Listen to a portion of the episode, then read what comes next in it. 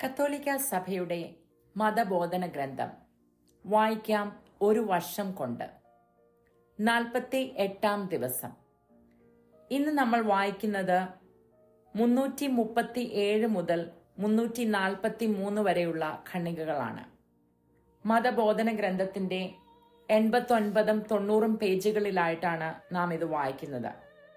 ഇന്ന് നാം വായിക്കുന്നത് ദൃശ്യലോകത്തെക്കുറിച്ചാണ്. കഴിഞ്ഞ കുറച്ച് ദിവസങ്ങളിൽ നമ്മൾ വായിച്ചത് മാലാഖമാരെ കുറിച്ചാണ് ഇന്ന് നാം വായിക്കുന്നത് ദൃശ്യലോകം അതായത് എങ്ങനെയാണ് ഈ ലോകത്തിൽ നാം കാണുന്ന ജീവികളെയും വസ്തുക്കളെയും എല്ലാം ദൈവം സൃഷ്ടിച്ചത് എന്നുള്ളതിനെ പറ്റിയാണ്. ദൃശ്യലോകം മുന്നൂറ്റി മുപ്പത്തി ഏഴാം ഖണ്ണിക ദൈവം തന്നെയാണ് ലോകത്തെ അതിന്റെ സർവമഹാത്മ്യത്തോടും വൈവിധ്യത്തോടും ക്രമത്തോടും കൂടെ സൃഷ്ടിച്ചത്. തുടർച്ചയായ ആറ് ദിവസങ്ങളിലെ ദൈവിക ജോലിയും അതിന്റെ പരിസമാപ്തിയിൽ ഏഴാം ദിവസത്തെ വിശ്രമവുമായിട്ടാണ് സൃഷ്ടികർമ്മത്തെ വിശുദ്ധ ഗ്രന്ഥം പ്രതീകാത്മകമായി അവതരിപ്പിക്കുന്നത്. സൃഷ്ടിയെ സംബന്ധിക്കുന്ന പ്രതിപാദനത്തിൽ നമ്മുടെ രക്ഷയ്ക്കായി ദൈവം വെളിപ്പെടുത്തിയിട്ടുള്ള സത്യങ്ങളാണ് വിശുദ്ധ ഗ്രന്ഥം നമ്മെ പഠിപ്പിക്കുന്നത്. സൃഷ്ടിയുടെ ആന്തരിക പ്രകൃതിയും മൂല്യവും എന്തെന്നും ദൈവസ്തുതിക്കായി അഖില സൃഷ്ടിയും എങ്ങനെ ക്രമീകരിക്കപ്പെട്ടിരിക്കുന്നുവെന്നും അത് നമ്മെ പഠിപ്പിക്കുന്നു. മുന്നൂറ്റി മുപ്പത്തി എട്ടാം ഖണ്ണിക സൃഷ്ടാവായ ദൈവത്തിൽ നിന്ന് അസ്തിത്വം പ്രാപിക്കാത്തതായി യാതൊന്നുമില്ല. ഇല്ലായ്മയിൽ നിന്ന് ദൈവത്തിന്റെ വചനത്താൽ ഉരുവാക്കപ്പെട്ടപ്പോഴാണ് ലോകം ആരംഭിച്ചത്. അസ്തിത്വമുള്ള സർവചരാചരങ്ങളും സർവപ്രകൃതിയും സർവ മനുഷ്യ ചരിത്രവും ഈ ആദിമ സംഭ സംഭവത്തിലാണ് വേരുറപ്പിച്ചിരിക്കുന്നത്. ലോകസ്ഥാപനത്തിനും സമയത്തിന്റെ ആരംഭത്തിനും ഹേതുവായ ഉൽപ്പത്തി തന്നെയാണ് ഈ ആദിമ സംഭവമെന്ന് സെന്റ് അഗസ്റ്റിൻ ഒരിക്കൽ പറഞ്ഞു. മുന്നൂറ്റി മുപ്പത്തി ഒൻപതാം ഖണ്ണിക ഓരോ സൃഷ്ടിക്കും തനതായ നന്മയും ഗുണപൂർണതയുമുണ്ട്. ആറ് ദിവസങ്ങളിൽ സൃഷ്ടിക്കപ്പെട്ട ഓരോ സൃഷ്ടിയെക്കുറിച്ചും ഇങ്ങനെ പറയപ്പെട്ടിരിക്കുന്നു. അത് നല്ലതാണെന്ന് ദൈവം കണ്ടു. ഭൗതിക പദാർത്ഥത്തിന് സൃഷ്ടിയുടെ പ്രകൃതിയിൽ തന്നെ അതിന്റെതായ ഉറപ്പും സത്യവും വൈശിഷ്ട്യവും അതിന്റെതായ ക്രമവും നിയമങ്ങളുമുണ്ട്. വ്യത്യസ്ത സൃഷ്ടികളിൽ ഓരോന്നും ദൈവഹിതപ്രകാരം നിശ്ചിത സത്തയോടുകൂടെ സൃഷ്ടിക്കപ്പെട്ടതാകയാൽ അവയിൽ ഓരോന്നും ദൈവത്തിന്റെ അനന്തജ്ഞാനത്തിന്റെയും അനന്ത നന്മയുടെയും ഒരു രശ്മിയെ അതതിന്റെ രീതിയിൽ പ്രതിഫലിപ്പിക്കുന്നു. അതിനാൽ സൃഷ്ടാവിനെ അവഹേളിക്കുകയും മനുഷ്യർക്കും അവരുടെ പരിസ്ഥിതിക്കും അപകടകരങ്ങളായ അത്ഭുത ഫലങ്ങൾ വരുത്തിവെക്കുകയും ചെയ്യുന്ന തരത്തിൽ വസ്തുക്കളെ ക്രമരഹിതമായി ഉപയോഗിക്കുന്നത് തടയുവാൻ വേണ്ടി ഓരോ വസ്തുവിന്റെയും പ്രത്യേക നന്മയെ മനുഷ്യൻ ആദരിക്കണം. മുന്നൂറ്റി നാൽപ്പതാം ഖണ്ണിക സൃഷ്ടികളുടെ പരസ്പര ആശ്രയത്വം ദൈവനിശ്ചിതമാണ്. സൂര്യനും ചന്ദ്രനും കേദാരവൃക്ഷവും ചെറുകുസുമവും കഴുകനും ചെറുകുരുവിയും എണ്ണമറ്റ ഇവയുടെ വൈവിധ്യത്തിന്റെയും അസമത്വങ്ങളുടെയും ദൃശ്യങ്ങൾ വ്യക്തമാക്കുന്നത് ഒരു സൃഷ്ടിയും സ്വയം പര്യാപ്തമല്ലെന്നുള്ളതാണ്. പര പരസ്പര ആശ്രയമില്ലാതെ മാത്രമാണ് സൃഷ്ടികൾക്ക് നിലനിൽപ്പില്ല. പരസ്പരമുള്ള സഹായത്തിലൂടെ അവ പൂർണതയിലെത്തിക്കുന്നു. മുന്നൂറ്റി നാൽപ്പത്തി ഒന്നാം ഖണ്ണിക പ്രപഞ്ച സൗന്ദര്യം. സൃഷ്ടപ്രപഞ്ചത്തിന്റെ ക്രമവും സമന്വയവും ഉത്ഭവിക്കുന്നത് ചരാചരങ്ങളുടെ വൈവിധ്യത്തിൽ നിന്നും അവക്കിടയിലുള്ള ബന്ധങ്ങളിൽ നിന്നുമാണ്. മനുഷ്യൻ അവയെ ക്രമാനുഗതമായി പ്രകൃതി നിയമങ്ങളായിട്ട് മനസ്സിലാക്കുന്നു. അവ പണ്ഡിതരുടെ ആശ്ചര്യ വിഷയമാണ് സൃഷ്ടിയുടെ സൗന്ദര്യം സൃഷ്ടാവിന്റെ അനന്തര അനന്ത സൗന്ദര്യത്തിന്റെ പ്രതിഫലനമാണ്. സൃഷ്ടാവിനോടുള്ള ആദരവും വിധേയത്വവും മനുഷ്യന്റെ ബുദ്ധിയിലും മനസ്സിലും ഉദിപ്പിക്കുവാൻ അത് പ്രേരകമാകണം. മുന്നൂറ്റി നാൽപ്പത്തി രണ്ടാം ഖണ്ണിക സൃഷ്ടികളുടെ പ്രാധാന്യാധിഷ്ഠിത ശ്രേണി ഗുണപൂർണത കുറഞ്ഞവയിൽ നിന്നും കൂടിയവയിലേക്കുള്ള വളർച്ചയായി സൃഷ്ടിയുടെ ആറ് ദിവസങ്ങളുടെ ക്രമത്തിൽ നിന്നും വ്യക്തമാണ്. ദൈവം തന്റെ സൃഷ്ടികളെയെല്ലാം സ്നേഹിക്കുകയും ഓരോന്നിനെയും ചെറുകുരുവിയെപ്പോലും പരിരക്ഷിക്കുകയും ചെയ്യുന്നു. എന്നാലും ഈശോ പറഞ്ഞത് ഇങ്ങനെയാണ്.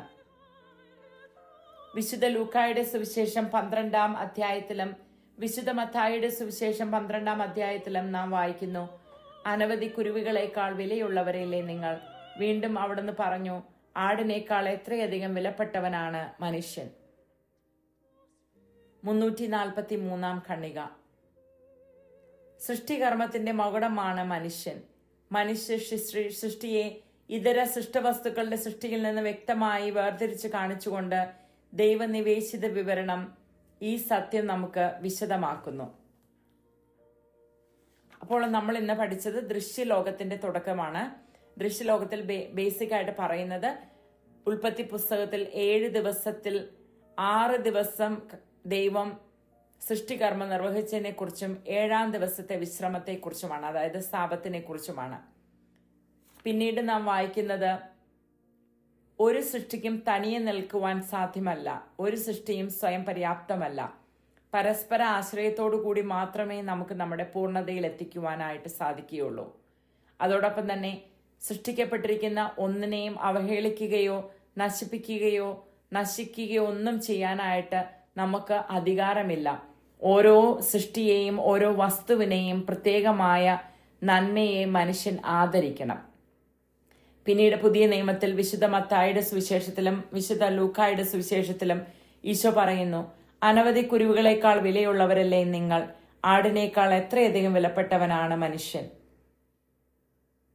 നമ്മൾക്ക് മനുഷ്യരായി നമുക്ക് ദൈവം നൽകിയിരിക്കുന്ന വിലയെ ഓർത്തുകൊണ്ട് ദൈവത്തിന് നമുക്ക് നന്ദി പറയാം. നാളെ നമ്മൾ ഇതിന്റെ കണ്ടിന്യൂവേഷൻ ആയിരിക്കും വായിക്കുന്നത്. അതിൽ കൂടുതലായിട്ട് നാം വായിക്കുന്നത് സാപത്ത് ദിവസത്തെ കുറിച്ചായിരിക്കും അതുവരെ നന്ദി നമസ്കാരം. ദൈവം നിങ്ങളെ ഓരോരുത്തരെയും അനുഗ്രഹിക്കട്ടെ.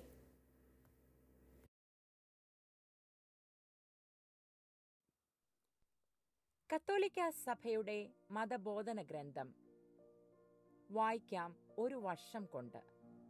നാൽപ്പത്തി ഒൻപതാം ദിവസം.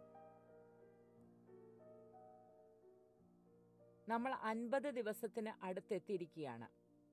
ദൈവത്തിന് നന്ദി പറയാം. ഇന്ന് നമ്മൾ വായിക്കുന്നത് മുന്നൂറ്റി നാൽപ്പത്തി നാല് മുതൽ മുന്നൂറ്റി അൻപത്തിനാല് വരെയുള്ള ഖണ്ണികകളാണ് കഴിഞ്ഞ ദിവസം വായിച്ച സൃഷ്ടികർമ്മത്തിന്റെ കണ്ടിന്യൂവേഷനായിട്ട് സാപത്തിനെ കുറിച്ചാണ് കൂടുതലും ഇന്ന് നാം വായിക്കുകയും പഠിക്കുകയും ചെയ്യുന്നത്. മതബോധന ഗ്രന്ഥത്തിന്റെ തൊണ്ണൂറ്റി ഒന്ന് തൊണ്ണൂറ്റി രണ്ട് പേജുകളിലായിട്ടാണ് ഈ ഖണ്ണികകൾ വായിക്കുന്നത്. മുന്നൂറ്റി നാൽപ്പത്തി നാലാം ഖണ്ണിക സർവസൃഷ്ടികൾക്കും ഒരേ സൃഷ്ടാവുള്ളതിനാലും സർവവും ദൈവമഹത്വം ലക്ഷ്യമാക്കി ക്രമീകരിക്കപ്പെട്ടവ ആയതിനാലും എല്ലാ സൃഷ്ടികൾക്കും പരസ്പര ആഭിമുഖ്യമുണ്ട്.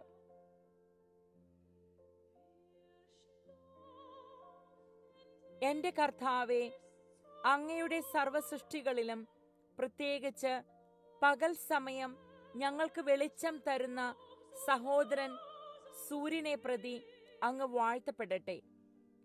മഹോന്നത സുന്ദരനും മഹാശോഭ ചൊരിയുന്നവനുമായ സൂര്യൻ അങ്ങയുടെ തന്നെ പ്രതിബിംബമാണ്. സെയിന്റ് ഫ്രാൻസിസ് ഓഫ് അസീസി വീണ്ടും തുടരുന്നു. എന്റെ നാഥ അത്യധികം പ്രയോജനപ്രദയും വിനീതയും വിലപ്പെട്ടവളും നിർമ്മലയുമായ സഹോദരി ജലത്തെ പ്രതി അങ്ങ് വാഴ്ത്തപ്പെടട്ടെ. ഞങ്ങളെ സംരക്ഷിക്കുകയും തീറ്റിപ്പോറ്റുകയും വിവിധ ഫല വർഗങ്ങളെയും വർണപ്പകിട്ടാർന്ന പൂക്കളെയും പുൽച്ചെടികളെയും പുറപ്പെടുത്തുകയും ചെയ്യുന്ന ഞങ്ങളുടെ സഹോദരിയായ മാതൃഭൂമിയെ പ്രതി എന്റെ കർത്താവെ അങ്ങ് വാഴ്ത്തപ്പെടട്ടെ. എന്റെ കർത്താവിനെ സ്തുതിക്കുകയും പ്രകീർത്തിക്കുകയും ചെയ്യുവൻ. സവിനയം അവിടത്തേക്ക് കൃതജ്ഞത അർപ്പിക്കുകയും അവിടത്തെ ശുശ്രൂഷിക്കുകയും ചെയ്യുവൻ. മുന്നൂറ്റി നാൽപ്പത്തി അഞ്ചാം ഖണ്ണിക സാപത്ത് ആറ് ദിവസങ്ങളിലെ ജോലിയിൽ നിന്നുള്ള വിരാമം. വിശുദ്ധ ഗ്രന്ഥത്തിൽ നാം വായിക്കുന്നു. ഉൽപ്പത്തി പുസ്തകത്തിന്റെ രണ്ടാം അധ്യായം ഒന്ന് മുതൽ മൂന്ന് വരെയുള്ള തിരുവചനങ്ങൾ. ദൈവം താൻ ഏർപ്പെട്ടിരുന്ന ജോലിയിൽ നിന്ന് ഏഴാം ദിവസം വിരമിച്ചു. അങ്ങനെ ആകാശവും ഭൂമിയും പൂർത്തിയായി. ഏഴാം ദിവസം ദൈവം വിശ്രമിച്ചു. ആ ദിനത്തെ ദൈവം ആശീർവദിക്കുകയും വിശുദ്ധീകരിക്കുകയും ചെയ്തു. രക്ഷാകര സന്ദേശങ്ങളാൽ സമ്പന്നമാണ് ഈ ദൈവനിവേശിത വാക്കുകൾ. മുന്നൂറ്റി നാൽപ്പത്തി ആറാം ഖണ്ണിക ദൈവം സൃഷ്ടികർമ്മത്തിൽ ഒരടിസ്ഥാനമിടുകയും സ്ഥായിയായ നിയമങ്ങൾ നൽകുകയും ചെയ്തു. ഇവയിൽ വിശ്വാസിക്ക് പ്രത്യാശയോടെ ആശ്രയിക്കുവാൻ കഴിയും. കാരണം ഇവ ദൈവിക ഉടമ്പടിയുടെ വിശ്വാസതയുടെ അടയാളവും അച്ചാരവുമാണ്. മനുഷ്യന്റെ ഭാഗത്തു നിന്ന് അവൻ അടിസ്ഥാനത്തോട് വിശ്വസ്തത പുലർത്തുകയും സൃഷ്ടാവ് അതിൽ ആലേഖനം ചെയ്തിട്ടുള്ള നിയമങ്ങൾ അനുസരിക്കുകയും വേണം. ഹെബ്രായർക്ക് എഴുതിയ ലേഖനം അധ്യായം നാലിലും ജെറമിയായുടെ പുസ്തകം മുപ്പത്തി ഒന്നിലും മുപ്പത്തി മൂന്നിലുമായിട്ടാണ് നാം ഈ വചനങ്ങൾ വായിക്കുന്നത്. മുന്നൂറ്റി നാൽപ്പത്തി ഏഴാം ഖണ്ണിക ഉൽപ്പത്തി പുസ്തകം ഒന്നിന്റെ പതിനാലിൽ നാം വായിക്കുന്നു. സാപത്ത് മുന്നിൽ കണ്ടുകൊണ്ടും അങ്ങനെ ദൈവാരാധനയും സ്തുതിയും ലക്ഷ്യമാക്കിക്കൊണ്ടുമാണ് സൃഷ്ടിക്ക് രൂപം നൽകപ്പെട്ടത്. സൃഷ്ടിയുടെ ക്രമത്തിൽ തന്നെ ദൈവാരാധന ആലേഖനം ചെയ്യപ്പെട്ടിരിക്കുന്നു. സെയിന്റ് ബെനഡിക്റ്റ് പറയുന്നു തന്റെ നിയമാവലിയിൽ പറയുന്നു ദൈവത്തിന്റെ പ്രവൃത്തിയേക്കാൾ കൂടുതൽ പ്രാധാന്യം മറ്റ് യാതൊന്നിനും നിങ്ങൾ നൽകരുത്. മാനുഷിക വ്യാപാരങ്ങളുടെ ശരിയായ സംവിധാനമാണ് ഇത് സൂചിപ്പിക്കുന്നത്. മുന്നൂറ്റി നാൽപ്പത്തി എട്ടാം ഖണ്ണിക ഇസ്രായേലിന്റെ നിയമത്തിന്റെ ഹൃദയത്തിലാണ് സാപത്ത് കൽപ്പനകൾ പാലിക്കുക എന്നതിന്റെ അർത്ഥം ദൈവത്തിന്റെ സൃഷ്ടികർമ്മത്തിൽ പ്രകടമാകുന്ന അവിടുത്തെ ജ്ഞാനത്തോടും തിരുവിഷ്ടത്തോടും ഒത്തുപോകുക എന്നാണ്. മുന്നൂറ്റി നാൽപ്പത്തി ഒൻപതാം ഖണ്ണിക എട്ടാം ദിവസം. എന്നാൽ നമ്മെ സംബന്ധിച്ച് പുതിയൊരു ദിനം ഉദയം ചെയ്തിരിക്കുന്നു. ക്രിസ്തുവിന്റെ പുനരുത്ഥാന ദിനം. ഏഴാം ദിവസം ആദിമ സൃഷ്ടിയെ പൂർത്തീകരിക്കുന്നു. എട്ടാം ദിവസം പുതിയ സൃഷ്ടികർമ്മം സമാരംഭിക്കുന്നു. ഇങ്ങനെ സൃഷ്ടികർമ്മം അതിനേക്കാൾ മഹത്തായ മാനവ സമുദ്ധാരണ കർമ്മത്തിൽ മകുടം അണിയുന്നു. പ്രഥമ സൃഷ്ടി അതിന്റെ അർത്ഥവും മകടവും പ്രാപിക്കുന്നത് ക്രിസ്തുവിലുള്ള പുതിയ സൃഷ്ടിയിലാണ്. ഈ നവീന സൃഷ്ടിയുടെ തേജസ് ആദ്യ സൃഷ്ടിയുടെ തേജസ്സിനെ അതിശയിപ്പിക്കുന്നു. സംഗ്രഹം. മുന്നൂറ്റി അൻപതാം ഖണ്ണിക അവിരാമം ദൈവത്തെ മഹത്വപ്പെടുത്തുന്ന അശരീരികളായ സൃഷ്ടികളാണ് മാലാഖമാർ. ഇതര സൃഷ്ടികളെ സംബന്ധിച്ചുള്ള ദൈവത്തിന്റെ രക്ഷാപദ്ധതികളുടെ സേവകരായി വർത്തിക്കുകയും ചെയ്യുന്നു. സെയിന്റ് തോമസ് അക്വിനാസ് പറഞ്ഞിരിക്കുന്നത് പോലെ നാം എല്ലാവരുടെയും നന്മയ്ക്ക് വേണ്ടി മാലാഖമാർ ഒരുമിച്ച് പ്രവർത്തിക്കുന്നു. മുന്നൂറ്റി അൻപത്തി ഒന്നാം ഖണ്ണിക മാലാഖമാർ തങ്ങളുടെ നാഥനായ ക്രിസ്തുവിന് ചുറ്റും നിൽക്കുന്നു. മാനവരക്ഷാ ദൗത്യത്തിന്റെ നിർവഹണത്തിൽ അവർ അവിടത്തെ പ്രത്യേകമായി ശുശ്രൂഷിക്കുന്നു. മുന്നൂറ്റി അൻപത്തിരണ്ടാം ഖണ്ണിക സഭയുടെ ഭൗമിക തീർത്ഥാടനത്തിൽ അവളെ സഹായിക്കുന്നവരും ഓരോ മനുഷ്യനെയും സംരക്ഷിക്കുന്നവരുമായ മാലാഖമാരെ സഭ വണങ്ങുന്നു. മുന്നൂറ്റി അൻപത്തി മൂന്നാം ഖണ്ണിക സൃഷ്ടികളുടെ വൈവിധ്യവും അവയുടെ തനതായ നന്മയും അവയുടെ പരസ്പര ആശ്രയത്വവും ക്രമവും ദൈവനിശ്ചിതമാണ്. അവിടുന്ന് ഭൗതിക സൃഷ്ടികളെയെല്ലാം മനുഷ്യവർഗത്തിന്റെ നന്മയ്ക്കായി നിയോഗിച്ചു. മനുഷ്യനും അവനിലൂടെ സർവസൃഷ്ടിയും ദൈവമഹത്വത്തിനായി നിയോഗിക്കപ്പെട്ടിരിക്കുന്നു. മുന്നൂറ്റി അൻപത്തിനാലാം ഖണ്ണിക സൃഷ്ടികളിൽ അന്തർലിഖിതമായിരിക്കുന്ന നിയമങ്ങളോടും സൃഷ്ടവസ്തുക്കളുടെ പ്രകൃതിയിൽ നിന്ന് ഉദ്ഭൂതമാകുന്ന ബന്ധങ്ങളോടുമുള്ള ആദരവ് ജ്ഞാനത്തിന്റെ പ്രഭവവും ധാർമ്മികതയുടെ അടിസ്ഥാനവുമാകുന്നു. അപ്പോൾ ഇന്ന് നമ്മൾ വായിച്ചത് സൃഷ്ടികർമ്മത്തിന്റെ കണ്ടിന്യൂവേഷനും സാപത്തിനെ കുറിച്ചുമാണ് അതിനുശേഷം കഴിഞ്ഞ കുറച്ച് ദിവസങ്ങളിലായിട്ട് നാം വായിച്ച സൃഷ്ടികർമ്മത്തിന്റെ സംഗ്രഹവും നമ്മൾ വായിച്ചു. ആദ്യമായിട്ട് സെയിന്റ് ഫ്രാൻസിസ് ഓഫ് അസീസി ഈ സൃഷ്ടികർമ്മത്തെ ദൈവത്തിന്റെ സൃഷ്ടികളെ എങ്ങനെ കാണുന്നുവെന്നും ആ സൃഷ്ടികളെ ഓരോന്നിനെയും കണ്ടുകൊണ്ട് ദൈവത്തെ എങ്ങനെ വാഴ്ത്തുന്നുവെന്നുമാണ് നാം വായിക്കുന്നത്. എത്ര മനോഹരമായിട്ടാണ് സെയിന്റ് ഫ്രാൻസിസ് അസിസി പറയുന്നത്. ഞങ്ങളെ സംരക്ഷിക്കുകയും തീറ്റിപ്പോറ്റുകയും വിവിധ ഫലവർഗങ്ങളെയും വർണപ്പകിട്ടാർന്ന പൂക്കളെയും പുൽച്ചെടികളെയും പുറപ്പെടുവിക്കുകയും ചെയ്യുന്ന ഞങ്ങളുടെ സഹോദരിയായ മാതൃഭൂമിയെ പ്രതി എന്റെ കർത്താവെ അങ്ങ് വാഴ്ത്തപ്പെടട്ടെ. എനിക്ക് തോന്നുന്നു സെയിന്റ് ഫ്രാൻസിസ് അസീസിയുടെ ഈ ഒരു വചനം വായിച്ചാൽ തന്നെ നമ്മൾക്ക് ചുറ്റുമുള്ള എന്തിനേയും സ്നേഹിക്കുവാനായിട്ട്. ആ ഓരോ വസ്തുവിനെയും ഓരോ വ്യക്തിയെയും ഈ രാജ്യത്തെയും ഭൂമിയെയും പക്ഷി മൃഗാദികളെയും മരങ്ങളെയും എല്ലാം കണ്ട് ദൈവത്തെ സ്തുതിക്കുവാനും വാഴ്ത്തുവാനുമായിട്ട് നമുക്ക് സാധിക്കും. അടുത്തതായിട്ട് പറയുന്നത് സാപത്തിന്റെ പ്രാധാന്യത്തെക്കുറിച്ചാണ്. സാപത്ത് ആറ് ദിവസങ്ങളിലെ ജോലിയിൽ നിന്നുള്ള വിരാമമാണ്.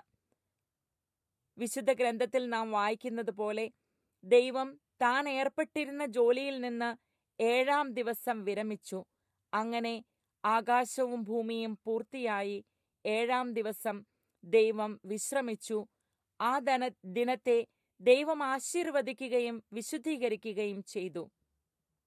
എത്രമാത്രം പ്രാധാന്യത്തോടു കൂടിയാണ് സാപത്തിനെ ദൈവം സൃഷ്ടിച്ചതും കണ്ടതും എന്ന് നാം കാണണം. ഏഴാം ദിവസം ദൈവം വിശ്രമിച്ചു. ആ ദിനത്തെ ദൈവം ആശീർവദിക്കുകയും വിശുദ്ധീകരിക്കുകയും ചെയ്തു. നമ്മളുടെ ഓരോരുത്തരുടെയും ജീവിതത്തിലേക്ക് നാം ഒന്ന് തിരിഞ്ഞു നോക്കേണ്ട സമയമാണിത്. നമ്മുടെ ജീവിതത്തിൽ ഏഴ് ദിവസങ്ങളിൽ സാപത്തിന് നാം ഓരോരുത്തരും എത്രമാത്രം പ്രാധാന്യം കൊടുക്കുന്നുണ്ട് എന്ന് അവലോകനം ചെയ്യേണ്ട ഒരു ദിവസമാണിന്ന്. ആറ് ദിവസത്തെ വേലയ്ക്ക് ശേഷം സാപത്ത് തുടങ്ങുന്ന മിഡ് നൈറ്റ് മുതൽ സാപത്ത് അവസാനിക്കുന്ന മിഡ് നൈറ്റ് വരെ നമ്മുടെ ഓരോ നിമിഷവും ഓരോ സമയവും ഓരോ പ്രവൃത്തിയും ദൈവവേലയ്ക്ക് വേണ്ടിയാണോ കൊടുത്തിരിക്കുന്നത് എന്ന് നാം അവലോകനം ചെയ്യേണ്ടിയിരിക്കുന്നു. സാപത്ത് ആചരണത്തിലൂടെ ദൈവം നമ്മെ ഓരോരുത്തരെയും അനുഗ്രഹിക്കും. കാരണം ദൈവം അനുഗ്രഹിച്ചിട്ടുള്ള ദിനമാണ് സാപത്ത്. പിന്നീട് നാം വായിക്കുന്നത് എട്ടാം ദിവസത്തെക്കുറിച്ചാണ്. ഈ എട്ടാം ദിവസം എന്നുള്ളത് റോമൻ മിസലിലെ ഈസ്റ്റർ വിജിലിലുള്ള ഒരു പ്രാർത്ഥനാ ഭാഗമാണ്. എട്ടാം ദിവസം എന്നുള്ളത് ആ പുസ്തകത്തിൽ റോമൻ മിസലിൽ അവർ ഉദ്ദേശിക്കുന്നത് കർത്താവിന്റെ പുനരുത്ഥാനത്തെക്കുറിച്ചാണ്. അതായത് ഏഴാം ദിവസം ആദിമ സൃഷ്ടി പൂർത്തിയാവുകയും എട്ടാം ദിവസം പുതിയ സൃഷ്ടികർമ്മം ആരംഭിക്കുകയും ചെയ്യുന്നു. അതായത് കർത്താവിന്റെ ഉയർപ്പോടുകൂടി നമ്മളുടെ സഭയുടെയും നമ്മുടെ ഓരോരുത്തരുടെയും ജീവിതത്തിൽ ഉണ്ടാകുന്ന ഒരു പുതിയ ദിവസത്തെയാണ് അത് കാണിക്കുന്നത്. പിന്നെ നമ്മൾ വായിച്ചത് ഇന്നത്തെ സംഗ്രഹമാണ്. കഴിഞ്ഞ കുറച്ച് ദിവസങ്ങളിലുള്ള സംഗ്രഹമാണ്. നമ്മൾ കുറച്ച് ദിവസങ്ങളായിട്ട് മാലാഖമാരുടെ സൃഷ്ടി സൃഷ്ടിയെക്കുറിച്ച് പഠിച്ചു. മാലാഖമാർ നമ്മുടെ ജീവിതത്തിൽ ചെയ്തു തന്നിരിക്കുന്ന ചെയ്യാൻ ഹെൽപ്പ് ചെയ്യുന്ന ഓരോ കാര്യങ്ങളെക്കുറിച്ച് നമ്മൾ വായിച്ചു. പിന്നെ സഭയുടെ ഭൗമിക തീർത്ഥാടനത്തിൽ നമ്മൾ മാലാഖമാർ നമ്മെ നമ്മൾക്ക് നൽകുന്ന സഹായങ്ങളെക്കുറിച്ച് വായിച്ചു. അതിനുശേഷം ഭൂമിയിലുള്ള ഓരോ സൃഷ്ടിയെയും എങ്ങനെയാണ് കർത്താവ് ഓർഡറിൽ സൃഷ്ടിച്ചതെന്നും അതിനുശേഷം സാപത്തിനെക്കുറിച്ച് ഇന്ന് നമ്മൾ വായിച്ചു. അതോടുകൂടി സൃഷ്ടികർമ്മത്തിന്റെ അഭാഗം ഭാഗം തീരുകയാണ് അതിനുശേഷം ഇനി അടുത്തതായിട്ട് മെയിൻ ആയിട്ട് വരുന്ന അതായത് അദൃശ്യ സൃഷ്ടികൾ കഴിഞ്ഞു ദൃശ്യ വസ്തുക്കൾ കഴിഞ്ഞു. ഇനി മനുഷ്യന്റെ സൃഷ്ടിയെക്കുറിച്ചാണ് നാളെ മുതൽ നമ്മൾ വായിച്ചു തുടങ്ങുന്നത്. നാളെ അൻപതാം ദിവസമാണ് ഇതുവരെ ദൈവം നിങ്ങളെ ഇത് വായിക്കാനായിട്ട് അനുവദിച്ചിട്ടുണ്ടെങ്കിൽ സി സി സി വായിക്കാനായിട്ട് അനുവദിച്ചിട്ടുണ്ടെങ്കിൽ ദൈവത്തിന് നമുക്ക് നന്ദി പറയാം. ദൈവത്തിന്റെ കൃപാവരത്തോടു കൂടി പരിശുദ്ധാത്മാവിന്റെ സഹായമില്ലാതെ നമ്മൾക്കിത് വായിച്ചു തീർക്കാനായിട്ട് ഒരിക്കലും സാധിക്കുകയില്ല. അതുകൊണ്ട് ഇന്ന് വരെ ദൈവം നൽകിയ എല്ലാറ്റിനും നന്ദി പറഞ്ഞുകൊണ്ട് ദൈവത്തിന് നിങ്ങളെ ഓരോരുത്തരെയും ദൈവം അനുഗ്രഹിക്കട്ടെ. നന്ദി നമസ്കാരം.